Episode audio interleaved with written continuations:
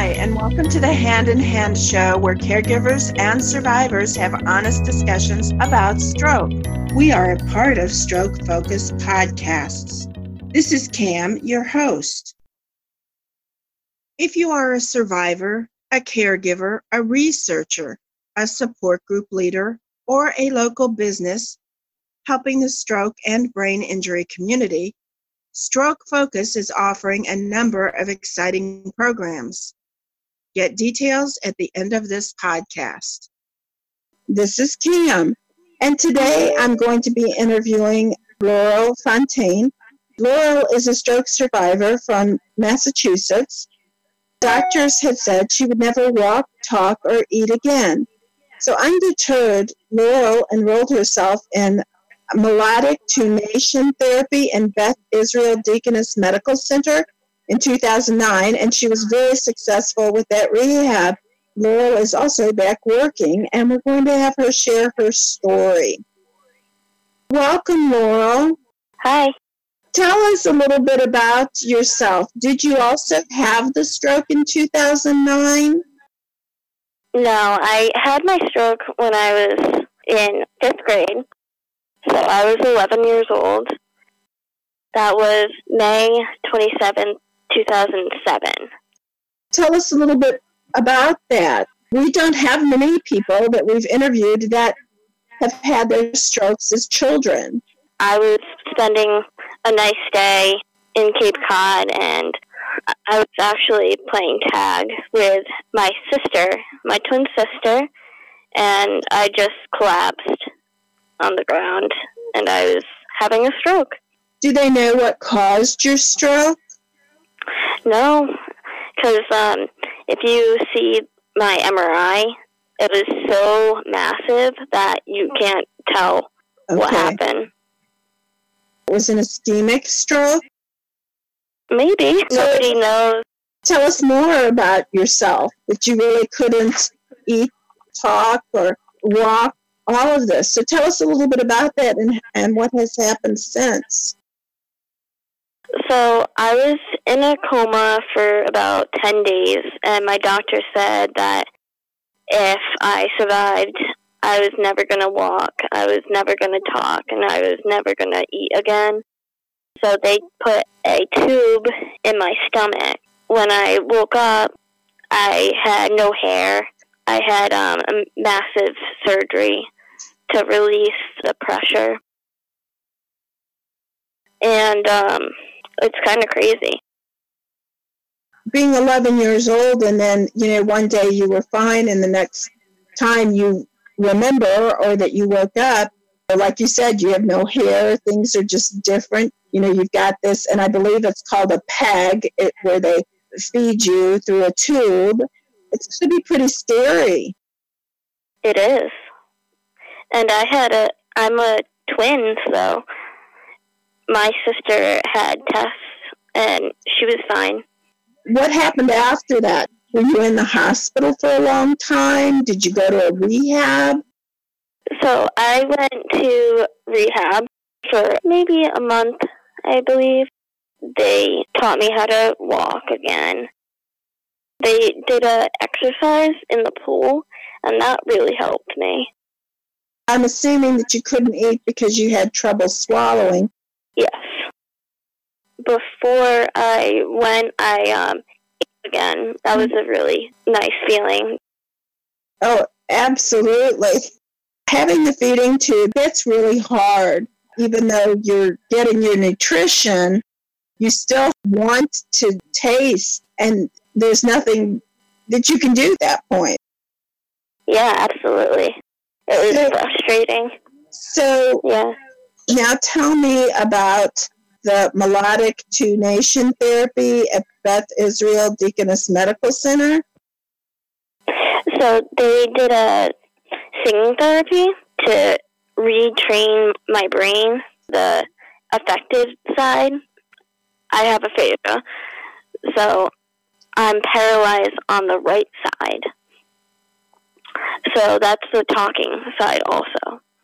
And they retrained my brain to go to the right side, that's the singing side. And I was so young that I could do that. Yes. That was awesome. And my sister actually helped me along. So she the singing therapy, they didn't have any kids. So my sister actually did the therapy with me and helped me along. So that was very nice of her. So, how old were you when you did this therapy? I was 13. So, still young when you did this. Yeah. How did your parents find this program? Well, my uncle was watching TV one day and he found the research. It was on um, television one day. So, how long did you do that there? Four months? Every single day, two hours, Monday through Friday. My mom actually quit her job to do that research. Wow. Yeah. Great My, mom. parent, Yeah. my parents are amazing. Yeah. And my must, sister also. you found the program, you did it for about four months. Do you think it helped immediately? Did it take the whole four months? It was easier over time. They did tapping and saying stuff and then slowing it down, singing it, slowing it down, and then actually talking. So- My um, parents had to fight for the research because I was not eligible. The age range was 18 to like 60. They actually did a grant. The donors gave the money to resource for me. So they actually wrote a grant, or your parents did for you to be able to be in the program? Yes, the doctor is dead. It's pretty cool. From that point on, I'm guessing that you went, did all during this, I'm guessing, were you still going to school or were you homeschooled at that point? Or um, how did that work? So I was in seventh grade, and they allowed me to take a half a day, and my parents drove up halfway and did the research. Middle school was very helpful That's and really, supported me. I volunteered for about four years in an elementary school, and I absolutely loved it. I um, did that, but I found uh, my first job ever in November this year. What are you doing now? Right now, I'm at Bass Pro, and I am in Santa's Wonderland, and I'm helping the kids out and reading and taking um, tickets and Wow. doing crafts. Yeah, taking pictures. Well, here you are. You're using the right side of your brain still. Because art, Yeah, crafting, and stuff. So, are you having a good time? yeah, I'm really having fun, and um, they just offered me a position here today, actually. Well, congratulations. Yeah. Thank so, you. so you'll stay there. Yeah, for a while. Well, that's cool. I'm sure that's really exciting. I'm Yeah. Probably made your holiday season right there. What has been the most challenging part of your journey? Not giving up. Absolutely. Never give up. That's Yeah. that. I was a talker before Uh-huh. I had my stroke, and I really wanted to talk to my parents and my sister and my family and friends again. So I did that because of the therapy. What's your next step then? So I still have balance issues. and that stinks. Use a cane or a walker or anything? Or Yeah, I um refuse in the hospital to use canes. Uh-huh. so my dad and my mom helped me along, and we actually, in the second hospital, we actually walked back and forth in the hospital okay. um, rooms, and I actually just bought a um, swim spa, and that's really helping me. Now, what's a swim spa? A swim spa is like a hot tub, but bigger. Oh, And- gives you like a current and and you don't really I mean you're really swimming but you don't go anywhere because you Yes. just sit right there because of the current that you're swimming in. Is that do I kind of have that right? Yes, absolutely. Yeah.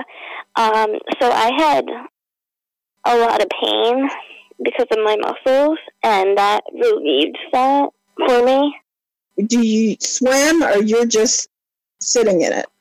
I could sit on it, in it. I could swim. I do some exercise on my own to help that.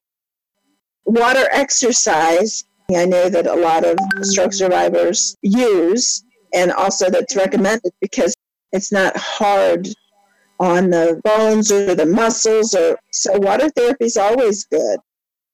Yeah, absolutely. I recommend it to anybody. So you've gotten this, you're working on your balance issues. Your advice is never to give up, which a lot of us already know because we do know that you can make recovery 5, 10, 15, 20 years down the road. In your wisdom from everything that has happened to you, are there pieces of advice that you would like to tell the audience about recovery? Well, it's really um, difficult sometimes, but you never want to give up hope. Well, and that's true. Again, you know, never give up. That's that's just the thing. Know that you can continue making recovery because your stroke was at 11, right? And then Absolutely. you went to the melodic therapy at what'd you say, 13, 14? Um, 13. 13 and so that was still a couple of years later um, you still have balance issues but you weren't able to walk when you first had your stroke Probably four months after. Yeah. and and you're still working on it because you want better balance and um, Absolutely. you know it's, that positive attitude and the not quit and hard work that gets you where you want to be and i'm so you're so fortunate to have parents who helped you keep that positive attitude I think so. When I had my stroke that night, um, I had 22 people in the hospital overnight. that is so nice because a lot of people number one they can't have all their family there because they're you know all over the us or, or all over the country or wherever. And so you were very fortunate in many ways. You're just an inspiration to everyone to any of our families who have kids who've had stroke. You you've given them encouragement that things can get better. So i thank you for that laurel this is an announcement of Stroke Focus. Stroke Focus has opened up its blog section to all its members. It is a professional platform completely free and very easy to use. It provides instant visibility to know how many views your blog is receiving. At the same time, we are helping members put stories on our podcast. You can get a professional quality radio broadcast to share on Facebook, Twitter, or post on your site. For all our members with aphasia, our audio editors will help make your interview smooth. You do not need any professional equipment. No interview will be published before you review and approve it. There is no charge. Join us at https colon backslash backslash strokefocus.net or write to us at contact at strokefocus.net. Join the growing list of people sharing stories. What you share will make a difference.